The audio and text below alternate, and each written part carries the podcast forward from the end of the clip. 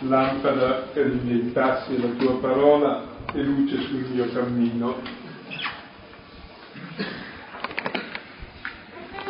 Con la parola del Signore non è soltanto qualcosa che ci illumina la mente e ci fa capire delle cose, ma è lampada per i nostri passi, cioè ci indica un cammino concreto di vita. Ecco, la parola che non diventa vita concreta è un inganno. Quella parola deve farsi carne e quella parola che è Gesù, che è il Cristo, ecco, diventa poi nella nostra vita di ogni giorno la nostra carne, se viviamo secondo lo Spirito. E questa sera ci incontriamo per, vo- per la penultima volta sulla lettera ai Galati, Ecco, con, e la prossima volta finiamo la lettera e quindi finiremo anche di incontrarci per quest'anno e riprenderemo a ottobre. E il tema di oggi è vivere secondo lo Spirito. Possiamo leggerlo e poi vediamo.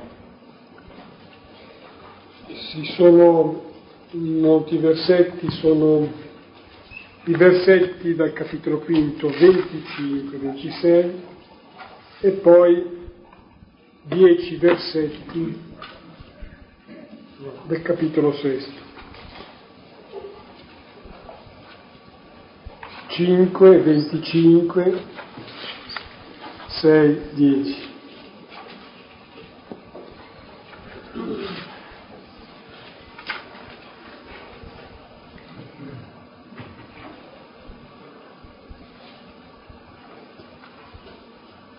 Se vivremo secondo lo Spirito, procediamo anche in linea con lo Spirito. Non diventiamo vanagloriosi, provocandoci l'un l'altro, invidiandoci a vicenda. Fratelli, anche se uno è sorpreso in qualche caduta, voi, gli spirituali, riassettate questo tale in spirito di mitezza, guardando a te stesso perché anche tu non sia tentato. Portate i pesi gli uni degli altri, adempirete così la legge del Cristo. Se uno infatti pensa di essere qualcosa mentre è niente, inganna se stesso Ciascuno invece esamini il proprio operare e ciascuno avrà il vanto verso se stesso solo e non verso l'altro. Ciascuno infatti porterà il proprio fardello. Chi è istruito nella parola partecipi di tutti i suoi beni con chi istruisci. Non ingannatevi Dio non si prende in giro. Ciò che uno avrà seminato, quello anche mieterà. Chi semina per la propria carne, dalla carne mieterà corruzione. Chi semina per lo Spirito, dallo Spirito mieterà vita eterna. Facendo il bene non stanchiamoci a suo tempo mieteremo, se non smetteremo. Dunque, finché abbiamo tempo, facciamo il bene verso tutti, soprattutto verso i familiari di fede.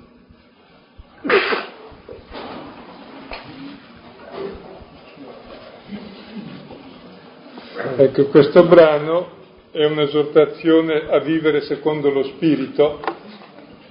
Nel battesimo abbiamo ricevuto lo Spirito e la nostra carne è già crocifissa, che siamo già morti al male e al peccato, ecco il problema è come vivere questa vittoria nella quotidianità. Cioè la scelta battesimale che è vivere dello Spirito di Dio si deve compiere ogni istante della vita che ogni cosa concreta può essere vissuta o secondo l'egoismo, secondo la carne, o secondo lo spirito, secondo l'amore di Dio. Quindi appunto quella che è la scelta battesimale va vissuta, se tu l'hai fatta devi concretarla nella conduzione della vita di ogni giorno. Lo diceva una, un rabbino antico che eh, la vita è come un mercato, ecco, nelle piccole cose che vendi il mercante avveduto ci guadagna un patrimonio e lo sprovveduto ci perde tutte le sue sostanze. Così anche noi nelle, in tutte le cose piccole di ogni giorno o viviamo secondo lo Spirito di Cristo e realizziamo il regno o viviamo nell'egoismo e allora ci rimangiamo il nostro battesimo. In realtà noi viviamo sempre in una situazione così di comunità di peccato e di male, quindi tutta la vita è un cammino, e però andiamo verso il rendiconto. Eh, questa vita è tremendamente importante raccogli quel che senti. Quindi il momento presente è l'unico momento importante, perché è l'unico che c'è. E quindi è questo momento presente che devi vivere secondo lo Spirito, non dire dopo vivrò secondo lo Spirito, intanto vivo a modo mio. E il brano contiene vari suggerimenti, li possiamo raggruppare in due parti, poi li vedremo ognuno per conto proprio dal versetto 25 del capitolo quinto al versetto se, eh, quinto del, capi, eh, del capitolo sesto c'è il rapporto che dobbiamo avere con noi stessi e con gli altri. C'è un rapporto di umiltà, cioè di conoscenza del nostro peccato, e un rapporto di aiuto fraterno all'altro. Dopo dal versetto sesto al versetto decimo, ecco come bisogna vivere con responsabilità e con laboriosità il momento presente in attesa del giudizio futuro. Lo possiamo vedere per ordine. Ma io faccio due note. La prima, ehm, così la restringo in questo, mi pare che sia importante in questo brano prestare attenzione al discorso del come si vive. In fondo non, non è detto che sia importante quello che si fa, ma il come si fa, cioè lo spirito che anima, che ti anima, ecco, nel vivere la tua vita quotidiana. Ecco. Seconda osservazione più puntuale, anche più precisa, cioè l'importanza del presente rispetto, rispetto a facili tentazioni di nostalgie del passato o di fughe in avanti verso il futuro, è messa in evidenza appunto l'importanza decisiva del presente, che è qui e adesso, importante per eh, la fede. Allora, partitamente, capitolo quinto, versetto 25. Se vivremo secondo lo Spirito, procediamo anche in linea con lo Spirito. Una vita secondo lo Spirito, una vita cristiana nello Spirito di Gesù, ecco, deve essere una vita che è un continuo cammino. Qui si dice procedere. La parola greca che indica procedere indica una marcia militare ordinata, stoichei. Cioè vuol dire che bisogna procedere con disciplina, con ordine e con fatica, perché è una lotta. Cioè la vita secondo lo spirito è un cammino, è una lotta, è un ordine, è una disciplina. Ecco, bando allo spontaneismo, lo spontaneismo non funziona in niente, solo nel fare il male funziona, nel fare il bene non funziona, il bene non viene spontaneo a nessuno.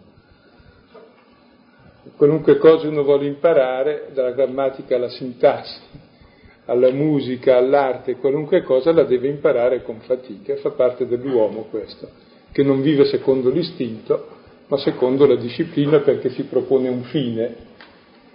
Ecco, se volete invece aver schiavo l'uomo, toglietegli il fine e la disciplina e poi ne fate quel che volete. Poi piegate col piacere, appunto, quello che volete. E quindi è un procedere in linea con lo spirito. È una lotta quotidiana, è un sapersi disciplinare.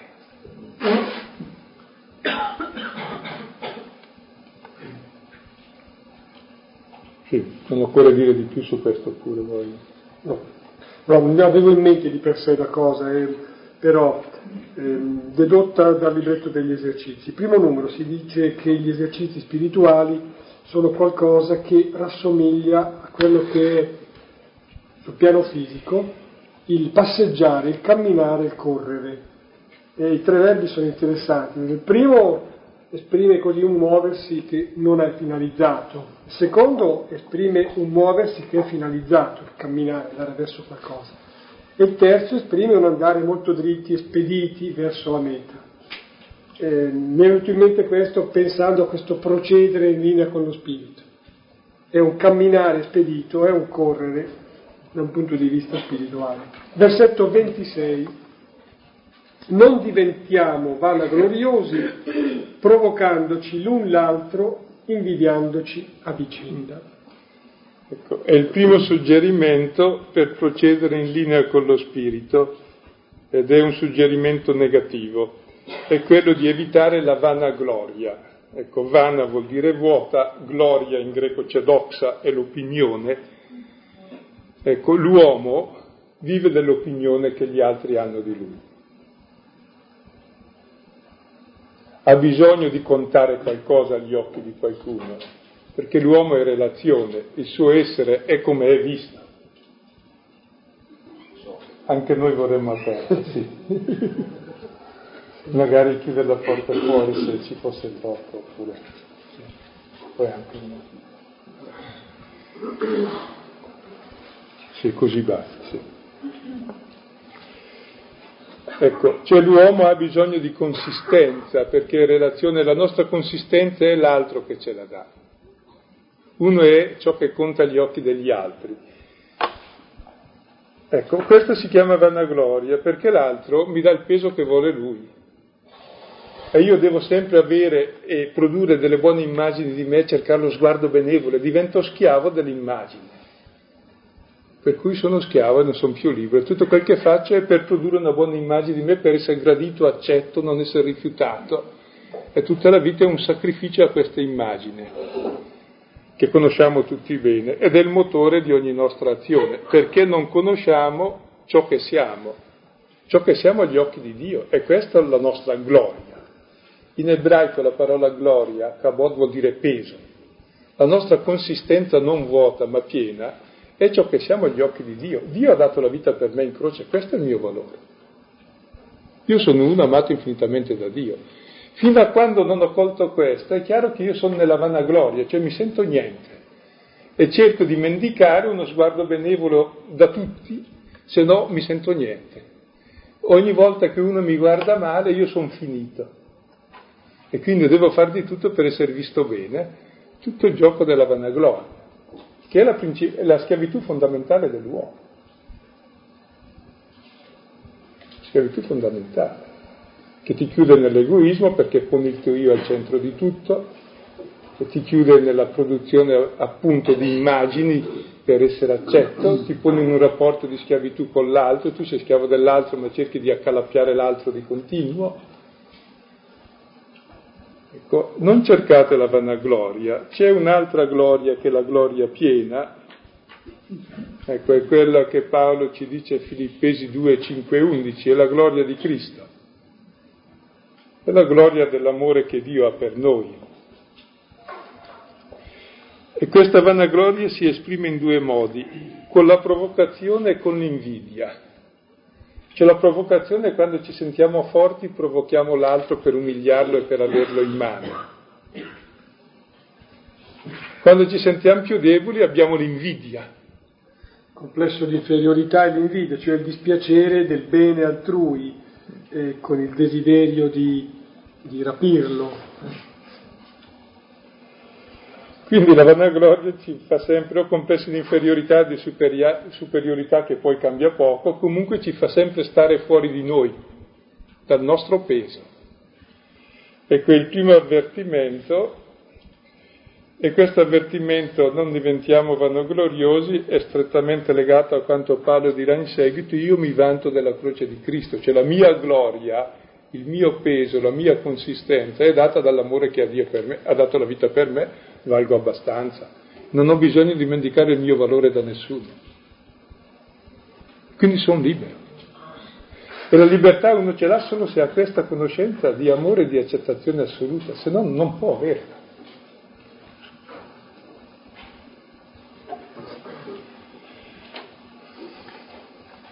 Ed è interessante allora è proprio la ricerca di vanagloria che si camuffa qualche volta anche di umiltà, di invidia, chi non può essere vanaglorioso perché ha delle qualità e punta sulle sue non qualità, punta sui suoi bisogni, sulle sue necessità, sui suoi punti deboli per schiavizzare gli altri, comunque non cambia molto. Ecco, direi la regola fondamentale di comportamento. Ecco, la prima cosa è da evitare questa, e a questo punto della lettera ai Galati Paolo pensa che uno abbia capito cos'è la sua gloria, cioè che Cristo mi ha amato e ha dato se stesso per me. È l'esperienza fondamentale del battesimo, che mi fa creatura nuova, cioè mi fa vivere dell'amore che ha Dio per me. Questa è la mia gloria, il mio peso, la mia consistenza. Questo mi permette di volermi bene, di voler bene agli altri come voglio bene a me. È la prima regola di comportamento per camminare secondo lo Spirito. Ed è tra l'altro la prima regola che contraddice, direi, la, la regola del mondo. Il mondo cosa cerca? È l'idolatria, il culto dell'immagine, no? La vana gloria.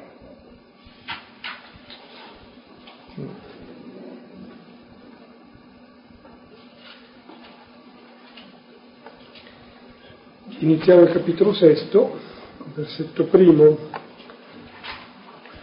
Fratelli, anche se uno è sorpreso in qualche caduta, voi, gli spirituali, riassettate questo tale in spirito di mitezza, guardando a te stesso, perché anche tu non sia tentato. Se il versetto precedente diceva la relazione che devo avere con me, cioè non di vanagloria, non di provocazione, non di invidia, questo mi dice la relazione che devo avere con l'altro. E, e si suppone una cosa, che l'altro sia come me, che cioè l'altro pecca e sbagli. Se non siamo una comunità di perfetti, quindi uno è sorpreso in qualche caduta. Tu in quel momento che sei spirituale, cioè vivi secondo lo spirito, cosa devi fare? Devi tollerare, chiudere un occhio, chiudere due, devi essere complice, devi essere connivente, devi essere giudice. Ecco, non devi essere né complice né giudice, devi essere fratello che lo aiuta a correggersi.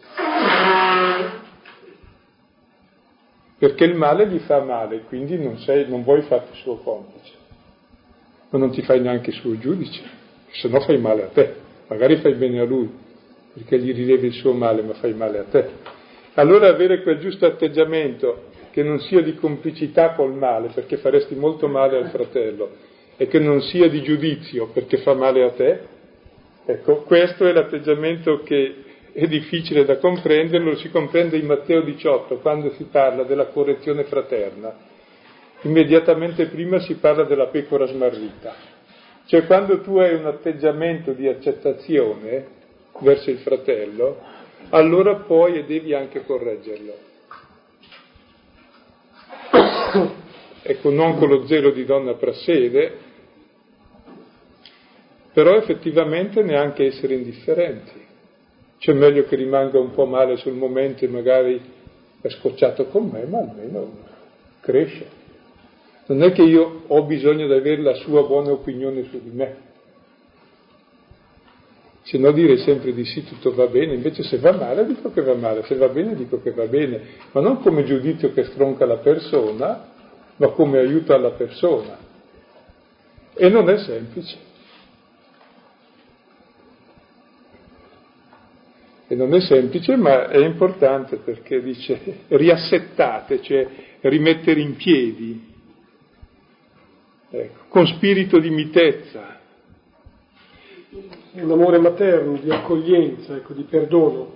Paolo ha questi tratti, accanto a tratti in cui è molto deciso e quasi aspro, ha questi tratti proprio di tenerezza, sì, in spirito di mitezza. Ecco. E come si fa ad avere la mitezza? In modo molto semplice, guardando a te stesso c'è chi guarda se stesso e vede l'altro che sbaglia, capisce molto bene l'errore dell'altro perché? perché quell'errore ce l'ha dentro anche di sé. E allora uno che avverte in sé l'errore e il peccato che vede anche nel fratello è mite col fratello, dice ce l'ho anch'io, però è sbagliato, ciò non toglie che sia sbagliato. Quindi non condanni l'altro, ti senti solidale con l'altro. E la nostra mitezza, la nostra tolleranza è dovuta al fatto che abbiamo il peccato originale, che è un fondamento più sicuro della tolleranza di ogni altra opinione. Cioè siamo tutti nello stesso errore, però ci aiutiamo ad uscire, non a confermarci dentro. Ed è per questo anche che conoscere i propri peccati è un miracolo più grosso che risuscitare i morti, dicono i padri del deserto, perché chi conosce il proprio peccato è solidale col peccato di tutti e lo conosce come peccato però.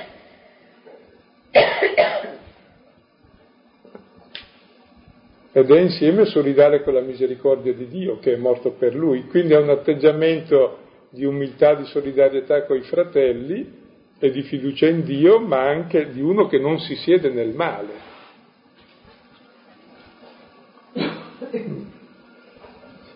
Ecco, e chi giudica l'altro senza riconoscere in sé il peccato e non in spirito di mitezza, ecco, è come uno che ha la trave nell'occhio, cioè vuol dire che ha la grossa trave di non sapere accettare l'altro. E chi ha la trave nell'occhio è morto. Quindi questo atteggiamento con l'altro eh, il Signore ce lo deve insegnare perché è molto sfumato. Noi preferiamo sempre un atteggiamento molto remissivo che dica tutto va bene, questo non è cristiano. Se tutto va bene non occorreva che Cristo morisse in croce. Non vuol dire che non andava proprio tutto così bene. Ecco, ma non è morto in croce a caso per qualcuno, è morto in croce per me e per ciascuno di noi se siamo cristiani. Ecco. E il cristiano è quello che ha capito questo, quindi capisce che tante cose non vanno bene e queste cose ci dobbiamo aiutare a superare.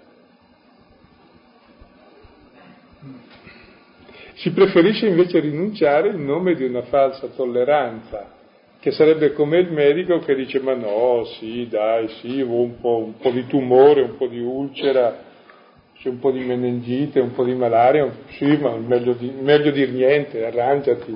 No, fa la diagnosi e la terapia, dici un po', cerchi di capire.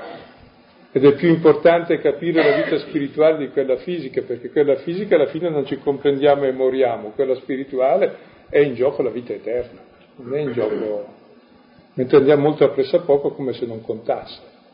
Mentre se sentiamo il minimo dolorino, la minima fitta nel nostro corpo subito siamo allerta. In campo spirituale invece abbiamo un lasciare andare tutto in modo sbracato, assurdo, come se la vita non contasse niente. Eh. Quindi ci vorrebbe molta più attenzione su, su guardare noi stessi, guardare gli altri sentirci davvero e di aiutarci su questo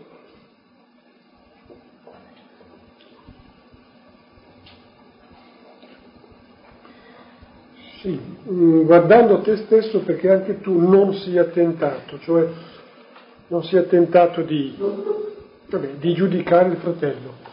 Ora, la citazione che viene utile è quella di lettera di Giacomo, capitolo 4, versetto undicesimo. Chi parla del fratello o giudica il fratello parla contro la legge e giudica la legge, la legge di Dio che eh, legge di misericordia.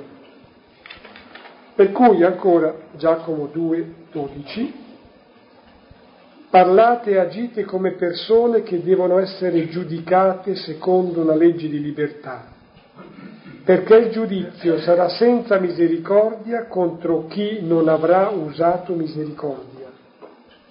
La misericordia invece ha sempre la meglio nel giudizio. Versetto secondo. Portate i pesi gli uni degli altri, adempirete così la legge del Cristo. Si parla ora di legge del Cristo, è la legge del Messia, ecco che c'è già sulla terra, e si adempie nel portare i pesi gli uni degli altri. È interessante allora come è sintetizzata tutta la legge. Qui per pesi si intende dire gli aspetti negativi, cioè i peccati. Come Cristo sulla croce ha portato il peccato del mondo, il peccato di tutti, così nel vivere insieme ognuno porta i pesi degli altri, il peccato degli altri.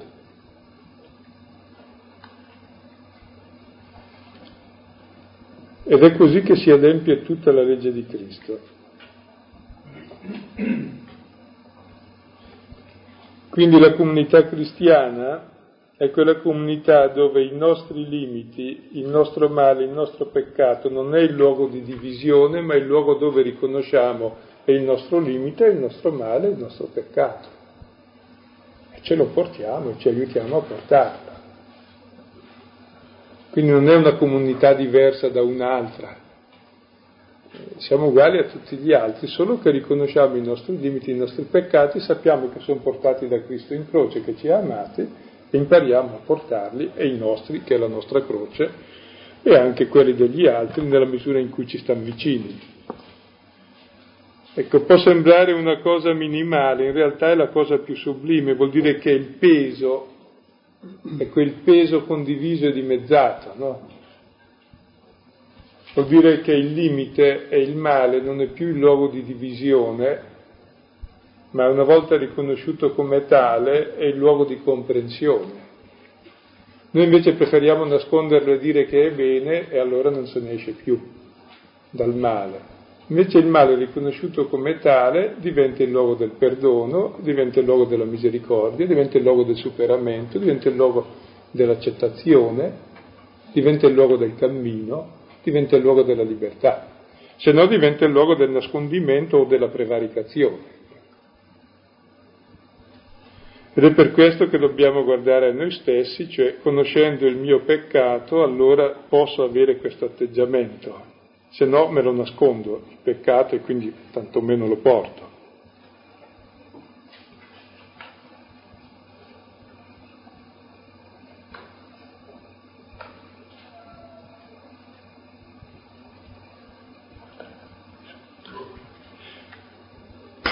Cioè se ci si domanda anche così, no, eh, che cos'è la santità cristiana, è qualcosa di molto più semplice forse di quel che pare a prima vista, almeno teoricamente, poi in pratica invece è una cosa molto seria, è questo peso di una quotidianità eh, così che sai portare. Non c'è molte cose difficili da capire, c'è solo da chiedere il dono dello Spirito per farle. in mente Cristo che sulla croce porta il peso di tutti, ossia i peccati di tutti. Qui c'è proprio una solidarietà, un'associazione, una, una vera società con Lui. Una citazione ancora, è proprio che mh, mm, riproduce lo stesso senso, questo portate i pesi gli uni degli altri, adempirete così la legge di Cristo. In Romani 13:10 si dice che pieno compimento della legge è l'amore.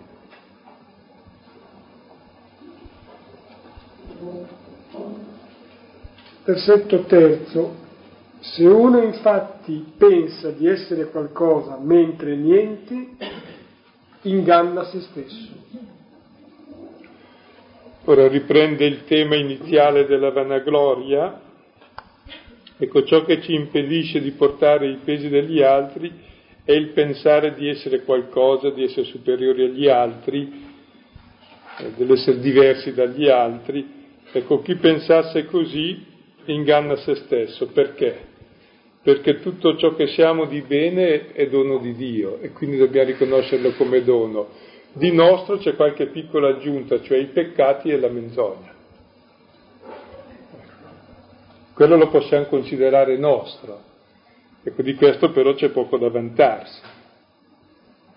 L'unica cosa che ci differenzia dagli altri è il nostro peccato e la nostra menzogna, per il resto siamo figli di Dio come gli altri, siamo amati da Dio come gli altri, Cristo è morto per noi come per gli altri, siamo fratelli, eccetera. Ciò che ci individua è questo. E poi è bene che ciascuno di noi lo sappia. Ecco. E allora comincia a vivere una fraternità diversa con l'altro e solidale con l'altro. E rispetto a una convinzione, convinzione dura a morire, istintiva, che mm, ciò che abbiamo, ciò che siamo, ecco, viene da noi, dipende da noi, eh, la persuasione invece che ciò che siamo, soprattutto ciò che abbiamo, è dono. La prima lettera ai Corinti, capitolo 4, versetto settimo, che cosa mai possiedi che tu non abbia ricevuto? E se l'hai ricevuto, perché te ne vanti come se non l'avessi ricevuto? Ed è bello la coscienza che ha Paolo quando dice Cristo è morto per i peccatori dei quali io sono il primo. Cioè non lo dice per modo di dire, lo dice perché capisce che è vero.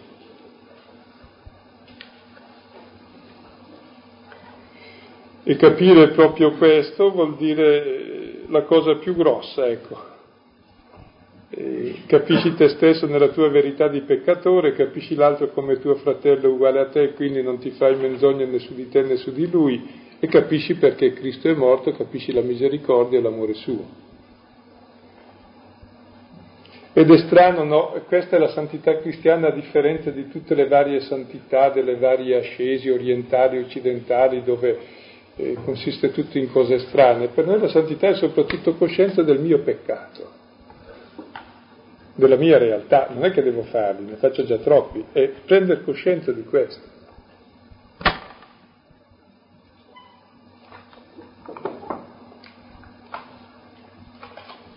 Versetto quarto. Ciascuno invece esamini il proprio operare e ciascuno avrà il vanto verso se stesso solo e non verso l'altro. Invece della critica uno è esortato a fare l'autocritica. Se uno guarda le, eh, quel che fa l'altro, la minima cosa che può fare è criticare quello che fa perché l'altro sbaglia per definizione. Ecco, se però esamino me stesso, Ecco, non avrò più motivo di vanto verso l'altro, ma avrò un vanto verso me. E che vanto avrò? Avrò il vanto di capire perché Cristo è morto per me. Cioè, conosco il mio peccato. Quindi voi senza peccato scagli la prima pietra. Come vedete, eh, Paolo insiste tutto su questo proprio per ridurci a quello stato fondamentale della fede che è la nostra verità di uomini, peccatori, solidali con tutti, che ricevono la misericordia di Dio. Ed è questo l'unico riscatto che ci cambia la vita. Il resto è tutta una finta.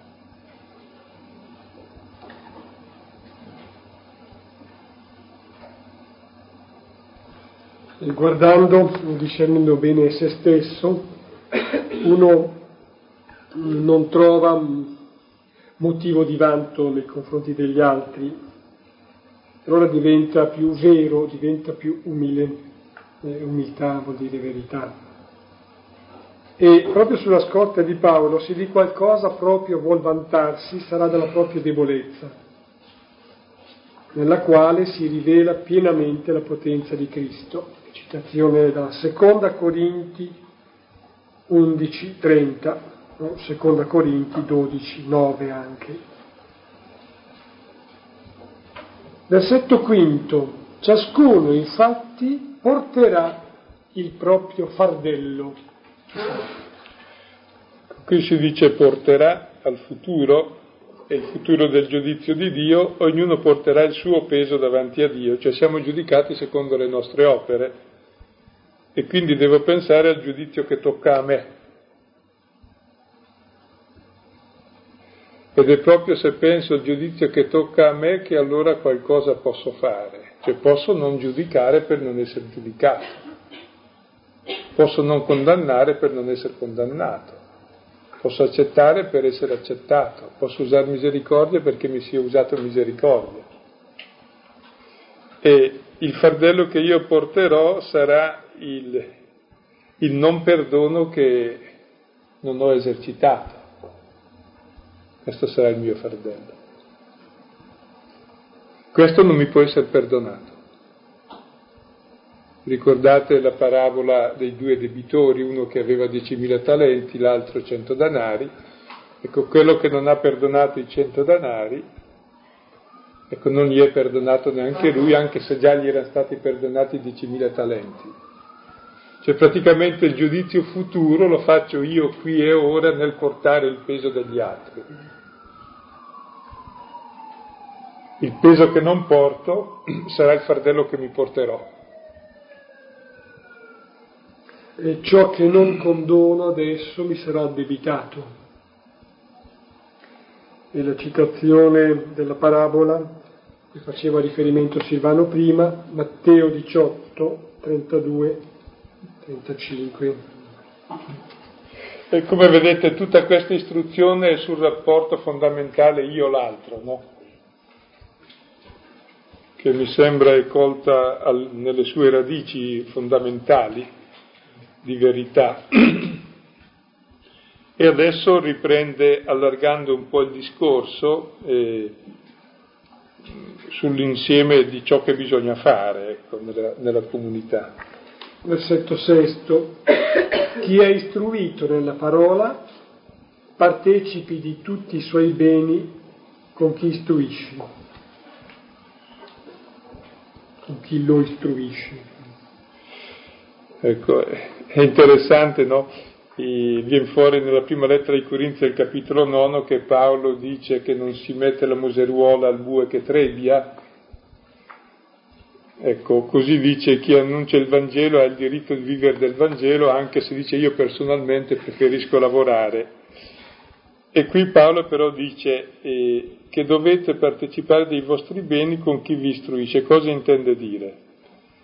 Intende dire che coloro che nella comunità cristiana si dedicano agli altri avendo dato tutto vivono appunto di elemosina e vivono dei beni degli altri perché loro stessi danno i loro beni. Cioè questa reciprocità di scambio di beni nella comunità è il segno che si vive del dono,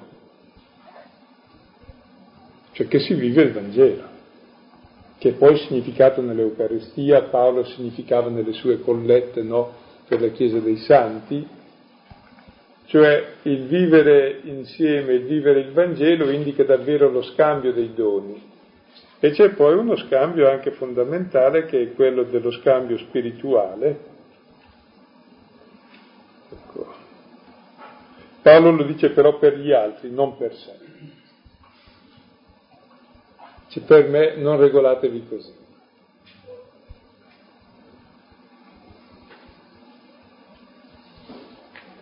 Sì, Paolo vuole mettere in evidenza in termini netti, quasi diremmo noi di provocazione, la gratuità del dono che riceve, prestandolo gratuitamente, mantenendosi, lavorando lui stesso manualmente, come dice nella prima lettera ai Corinti, capitolo 9, versetto 18. Versetto settimo non ingannatevi, Dio non si prende in giro, ciò che uno avrà seminato, quello anche mieterà. Ecco, adesso tira una conclusione, dice non bisogna ingannarsi e non prendere in giro Dio, cioè si può prendere in giro Dio, però ci perdiamo noi. Ecco, e in che cosa lo prendiamo in giro? Lo prendiamo in giro se la nostra vita non è consona alla parola che abbiamo ascoltato, cioè se tu non tieni presente che raccogli quel che semini. Cioè non è che dici già tanto Dio è buono, allora faccio quello che voglio. Già tanto Dio è buono, è morto per me, mi ha dato la sua vita, allora vivrò nello Spirito. Se no prendo in giro Dio e la sua bontà. Cioè la bontà di Dio non è che giustifichi la mia cattiveria, mi chiama a conversione, Romani 1,24, 2,24. Così Giuda 4 dice non usate la misericordia di Dio come paravento, come giustificazione delle impietà, ma come appello alla conversione. Ed è questo è tipico del credente che se parla del giudizio di Dio trema e dice Dio è cattivo allora mi ribello, se parla della bontà di Dio lo prende sotto gamba dicendo già tanto vabbè posso fare quel che voglio, no no, se la bontà di Dio mi chiama a conversione, se no è vera impietà, cioè, e mi condanno io, cioè, lui non mi vuole condannare, ma sono io che sono fuori da questo atteggiamento di amore di dono. E quindi in realtà prendiamo in giro noi, e qui Paolo su queste cose è molto duro ed esplicito, perché ci può essere tutta una tendenza nella comunità a dire Signore, Signore e poi a fare quel che vogliamo noi. Questo sottolinea soprattutto Matteo, forse perché la sua comunità mm, marcatamente zoppicava da questa parte. E non chi dice Signore, Signore, ma chi fa la volontà del Padre mio entrerà nel regno dei cieli anche i sacramenti, la preghiera, o mi porta a fare la volontà di Dio nella vita concreta o è menzogna.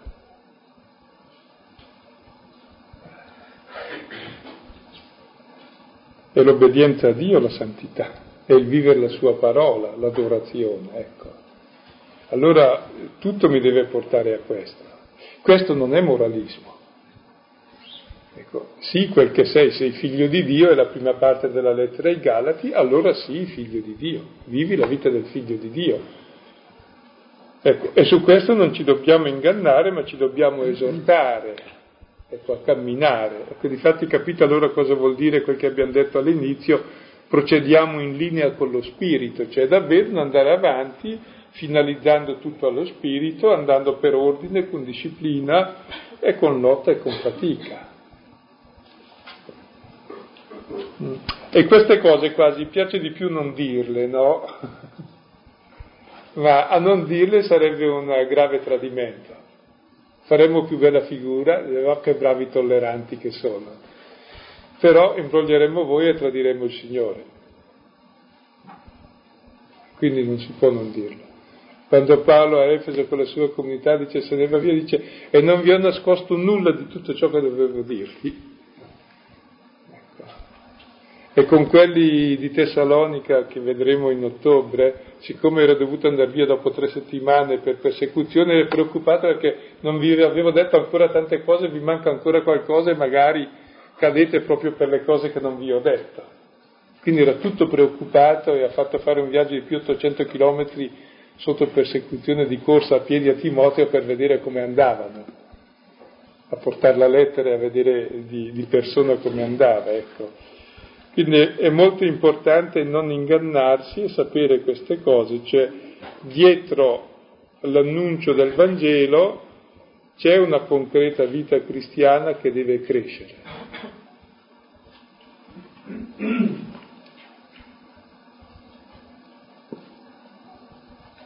Sottolineo l'ultima parte di questo versetto, ciò che uno avrà seminato, quello anche mieterà.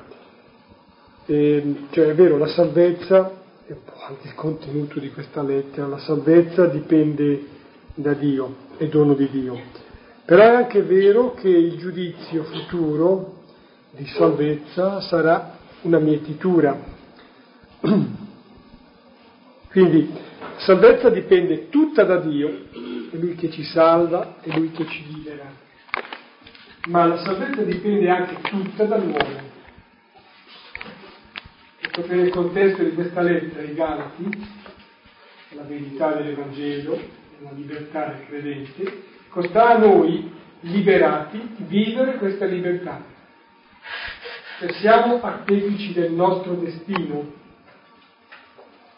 liberati dal peccato per la libertà di amare, dobbiamo rimanere in tale libertà e camminare e procedere, come si diceva nel primo versetto se vivremo secondo lo Spirito, procediamo anche in linea con lo Spirito. Chi semina per la propria carne, dalla carne mieterà corruzione. Chi semina per lo Spirito, dallo Spirito mieterà vita eterna.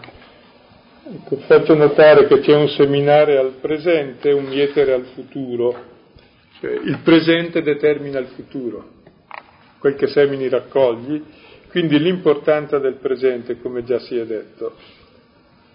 E qui il tempo ha grande valore, non è un contenitore vuoto, il tempo è la vita, non è denaro, è vita il tempo.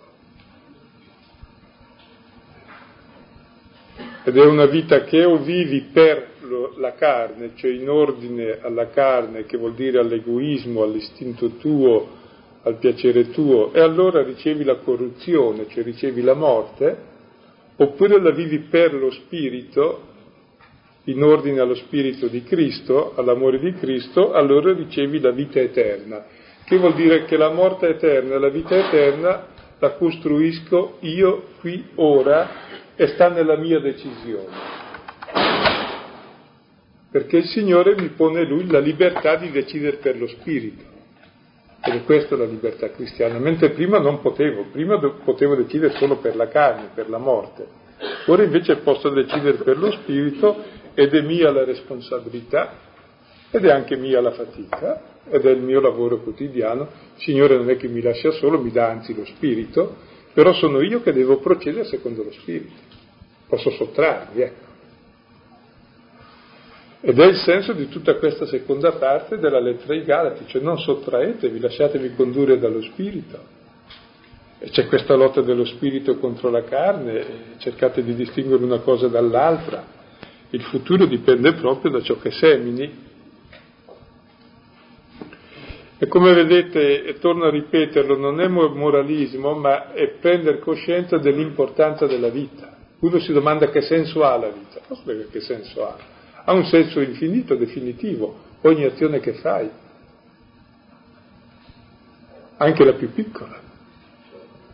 Anche un bicchiere d'acqua fresca nel mio nome ha un valore infinito. Quindi non c'è nulla di piccolo. E, è la singola realtà che può essere vissuta appunto come valore definitivo o come distruzione definitiva in fondo anche se nel tempo è sempre reversibile, ma il perdere tempo non è cosa buona, è perdere la vita. E la vita non è da buttare via, è da perdere in altro senso. E quanta vita buttiamo via? La maggior parte, perdendola dietro a cose inutili. Eh, no, notavo adesso come nella traduzione della Bibbia, traduzione che abbiamo tra mano, eh, forse fuorvia un po' per sentire, eh, dice, chi semina nella sua carne, chi semina nello spirito, forse è bene sottolineare che per, chi semina per la propria carne, chi semina per lo spirito, mette in evidenza meglio la, dire, la finalizzazione, cioè non è detto ciò che si semina, né per la carne né per lo spirito. In certo senso tutto è buono, tutto quello che è del mondo è buono, l'ha visto così all'inizio Dio. Il fine, eh, il fine, la direzione verso cui si punta, vivendo le realtà, le rende buone o meno. Stessa azione ha risultati diversi secondo il fine diverso per cui eh, la si vive, camminare, dare da mangiare, dipende perché, perché cosa lo fai, in vista di che. Cioè posso dar da mangiare uno che ha fame perché a me fa male allo stomaco vedere uno che ha fame e, ed è egoismo, oppure semplicemente perché così poi mi aiuta ed è egoismo, o semplicemente perché a me piace fare il bene così mi sento bravo ed è egoismo o semplicemente perché? perché è figlio di Dio, perché la sua verità è che è mio fratello. Quindi la stessa azione può essere fatta nella carne o nello spirito, cioè verso la carne e verso lo spirito, ed è qualificata, quindi non è secondaria l'intenzione. Uno pensa che le intenzioni eh, sono superflue, no, no, perché alla fine è l'intenzione che dà la direzione alla tua azione, alla fine viene fuori che fai quel che vuoi e vuoi secondo l'intenzione che hai, e l'altro lo preordini secondo la tua intenzione. Se la tua intenzione è la sua verità, che lui è figlio di Dio, allora lo rispetti e cresce. Se invece la tua intenzione sei tu, l'altro è tuo schiavo. Penultimo versetto, il nono, facendo il bene non stanchiamoci, a suo tempo mieteremo se non smetteremo. Dove ci sia un pochino di ironia in questo, perché è probabile che per incominciare si incominci tutti abbastanza entusiasti. Il problema è, è di continuare, perché vabbè, si cade, però quello non è il gran male. Il fatto è che si resta giù, invece bisogna riprendersi. Comunque, facendo il bene non stanchiamoci. Ecco, vedete, a fare il bene ci si stanca e a fare il bene si smette facilmente. Quindi dice di non stancarsi e di non smettere. È faticoso fare il bene e è molto facile fare il male a prima vista. Ecco, poi il male lo paghi, il bene ti paga, ma sul momento... Lo fai anche pagare forse. No? Sì, lo fai pagare, ma alla fine ti ricade, sì. Ecco, ed è interessante no, che c'è una fatica presente e c'è una messe futura, suo tempo mieteremo. Cioè dobbiamo fare i conti con una fatica presente, nessuno ce la leva. E ho sentito molte persone della mia età che parlavano contro i sacrifici, finalmente siamo liberi, non li facciamo più. Adesso quasi mi viene il vomito, dico la gente non sa più neanche fare il minimo sacrificio più sensato. C'è molto meglio averne fatto tanti di inutili, almeno sei allenato e non ti costano più. Oggi ritiene sacrificio anche respirare la gente forse. Anche le funzioni più fondamentali, non ce la fa più a fare. C'è una funzione, c'è un allenamento, un tono da tenere, una fatica che... Cioè, la fatica fa parte della vita. L'uomo è collaboratore del creato, c'è da fare. Per di più collaboratore anche con un po' di sudore dopo il peccato, perché il bene costa. Costa la vittoria sul male che è in noi, sull'opportunismo, sull'egoismo, sulla cattiveria. C'è una vera lotta contro il male che è in noi quindi una fatica, ma è remunerativa, ecco. E quindi bisogna, bisogna mettere in conto il lavoro e anche la fatica, se si vuole fare qualcosa. Se no è molto peggio, se laboro è stridor dentium, Cioè, c'è l'autodistruzione di chi non va a far fatica, che è una fatica molto peggiore.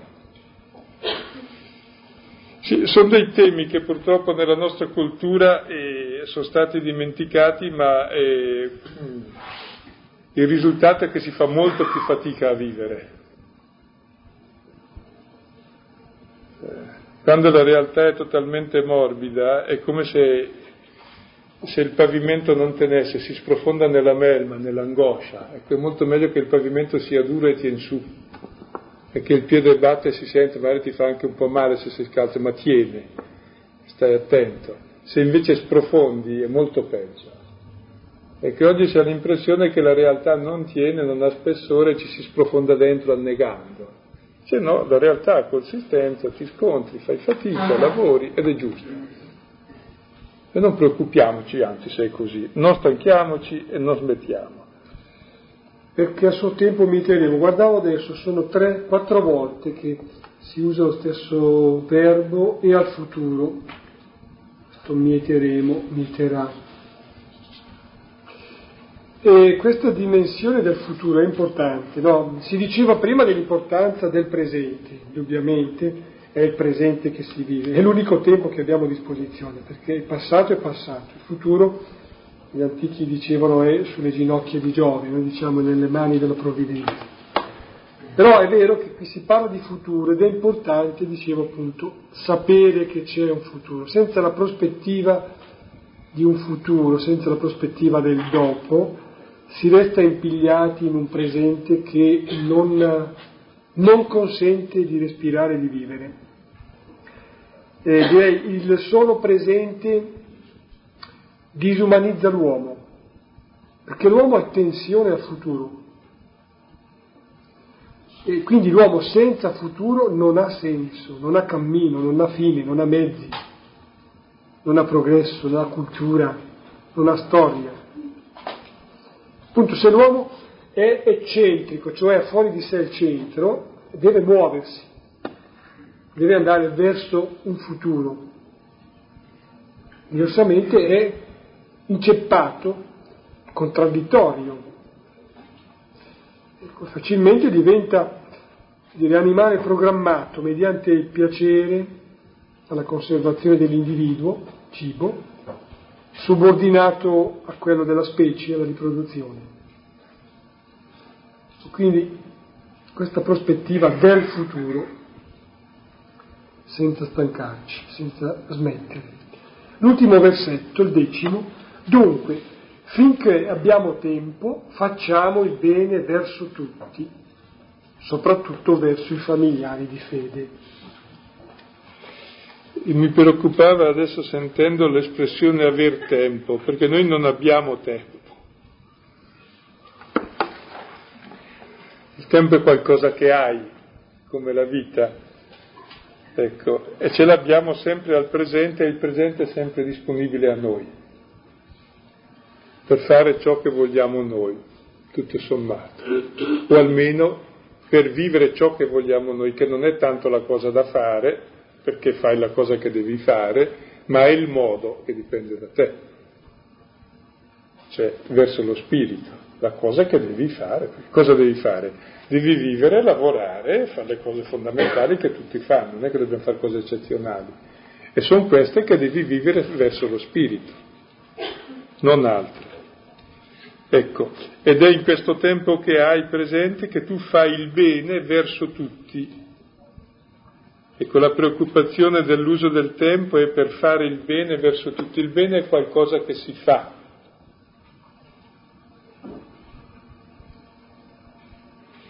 non è un fatto, lo fa l'uomo il bene. Ecco, e questo deve essere aperto a tutti, soprattutto ai familiari di fede, cioè innanzitutto ai fratelli più vicini, e poi aperto a tutti gli uomini perché la Chiesa non è un ghetto chiuso, comunque il bene comincia dai più vicini, che è il più difficile, e poi arriva a tutti.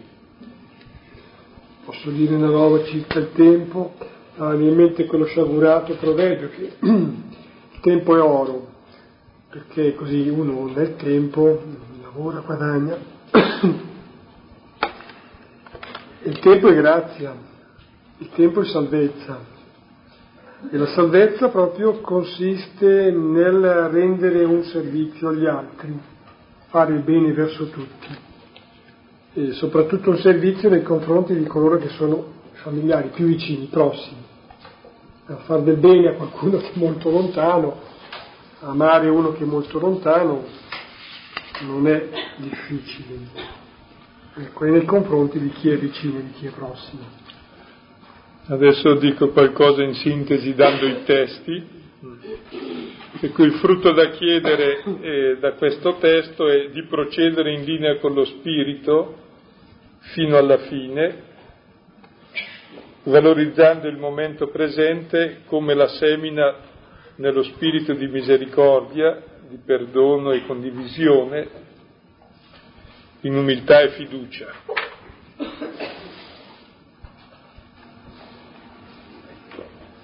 I punti su cui riflettere, ecco, e la differenza tra la gloria vana, vuota la vanagloria, e la gloria piena. Filippesi 2, 1, 11.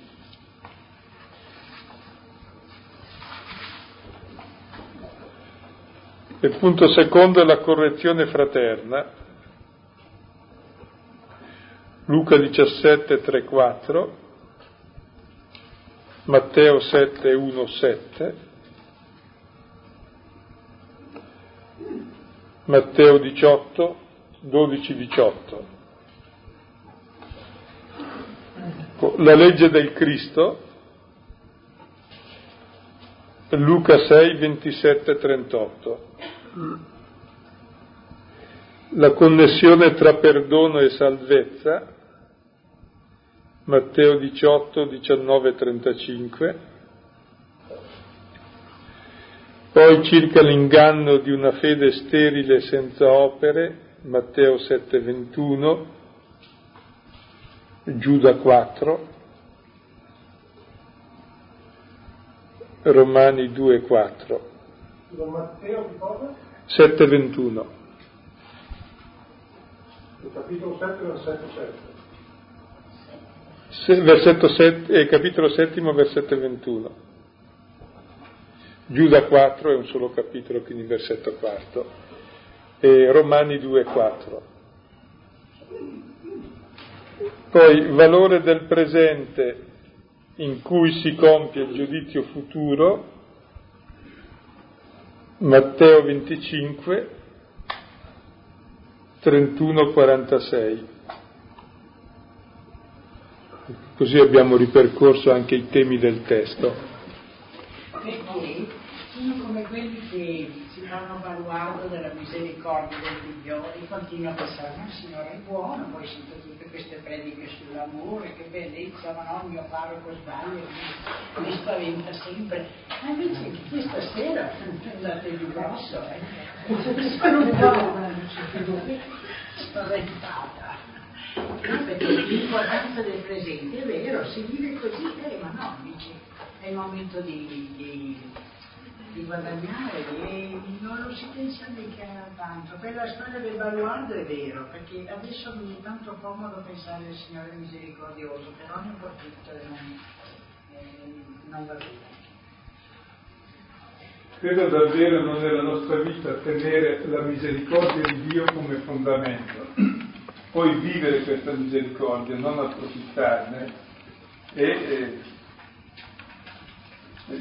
se no si va o nella presunzione o nella disperazione, che sono i due estremi da evitare, la presunzione di salvarsi senza vivere la misericordia e l'altro è la disperazione perché non c'è la taccia, invece accolgo la misericordia che viene da Dio e cammino verso questa. Il camminare più corretto che si fa su due gambe si va sulla gamba sola non si va bene, l'altezza non si va molto male. Fiducia nella misericordia del Signore e proprio per quello cercare anche l'impegno.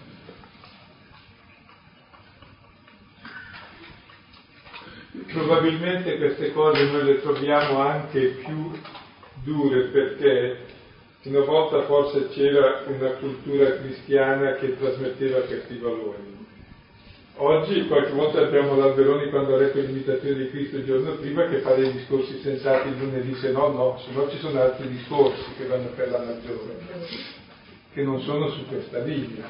Per cui sperimentiamo una difficoltà proprio anche a concepire, ci sembra dell'altro mondo, mentre invece è la cosa più naturale. Che alla fine uno si accorge andando avanti con gli anni che cosa vuoi dalla vita. Se come vivi, sei contento, cosa costruisci e allora si, si ritorna un po' alle massime eterne, stando attenti a non tornarci con atti terroristici, ma neanche a cuor leggero, cioè il destino dell'uomo è molto serio ed è giocato da noi, ecco, nella nostra intelligenza e nella nostra libertà.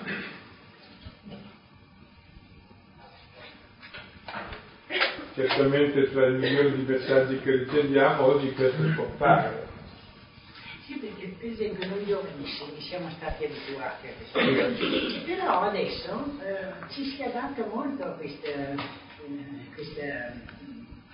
movimento morbido così. No, stasera forse aiutarci come al solito in paragoni con sentimenti umani. Cioè, eh, non so, forse io ho avuto la fortuna di avere una mamma eccezionalmente buona, ma eh, però nessuno di noi avrebbe mai pensato di approfittare della strada Cioè era, era impensabile una questo. Ed era la persona più buona di città. E dunque trovo che questo può essere un'ispirazione, cioè un aiuto.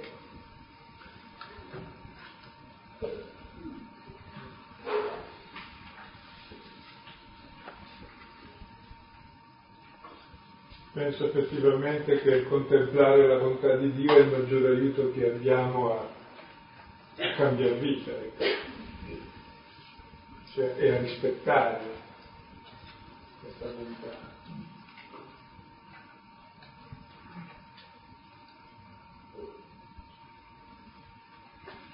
Vedete, oggi c'è il problema di tutti che si domandano che senso ha la vita, no?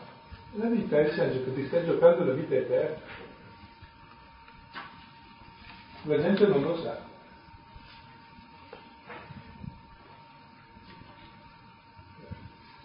Si sta giocando qualcosa di grosso, molto più, non so, del capitale della Fiat, di quel che vuoi, sta giocando. Ha un senso.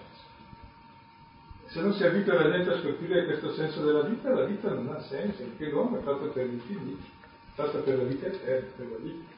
Se gli togli questo davvero si domanda ma che senso ha? Per allora proprio si cade. Ecco, per questo è molto importante anche proprio far capire alla gente che la vita ha senso, siamo figli di Dio, siamo chiamati a questa vita nuova, siamo chiamati alla vita eterna e credo che la, la, nostra epoca è stata asfissiata, è stato tolto il futuro, il senso della vita, il senso della vita eterna, per diventare essere figli di Dio, per cui tutto è appiattito e ridotto a melma. Allora è chiaro che si domanda che senso ha, ma è dovuto a un'ignoranza culturale molto grossa, eh, di, di nuovo è da riempire rispetto alla nostra epoca. Ecco che l'uomo, diceva Pascal, quando ha tolto l'assoluto fa di ogni cosa l'assoluto, cioè, non lo è, quindi sprofonda ogni volta. Alla fine fa da sprofondare l'assoluto, il nichilismo. No?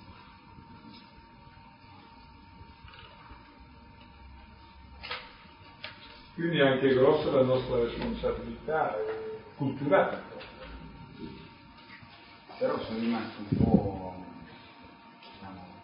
chiaramente scocciato dalle ultime eh, parole, dall'ultimo versetto, quando dice soprattutto verso i fratelli di figli. Perché scusate? E gli altri? No, io dicevo... No, ma ho capito la spiegazione. Sono scocciato verso e cioè sono i vicini, sono quelli che poi ti stanno sui piedi, per usare un'espressione anche più spirituale. Sono i lontani che ti danno meno fastidio, sono quelli che ti stanno di fianco.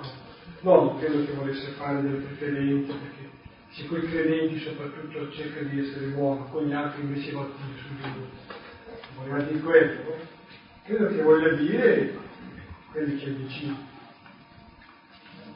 Va bene, possiamo, sulla base anche delle indicazioni che dava Silvano, approfondire il testo, perché come vedete eh, tutta la, la, lettera, eh, arrivando alle conclusioni, quelle che noi diciamo pratiche, cioè alle esortazioni, all'aspetto parametico esortativo, eh, non è che dica molte cose, ma le dice sostanziali va appunto, va alla radice. Su questo allora bisogna riflettere e rapportare poi ecco, questo contenuto profondo alla nostra situazione quotidiana, alle nostre situazioni anche più, più, più banali. Ma è lì che si vive la verità del Vangelo, è lì che si vive la libertà nostra di Dio. obrigado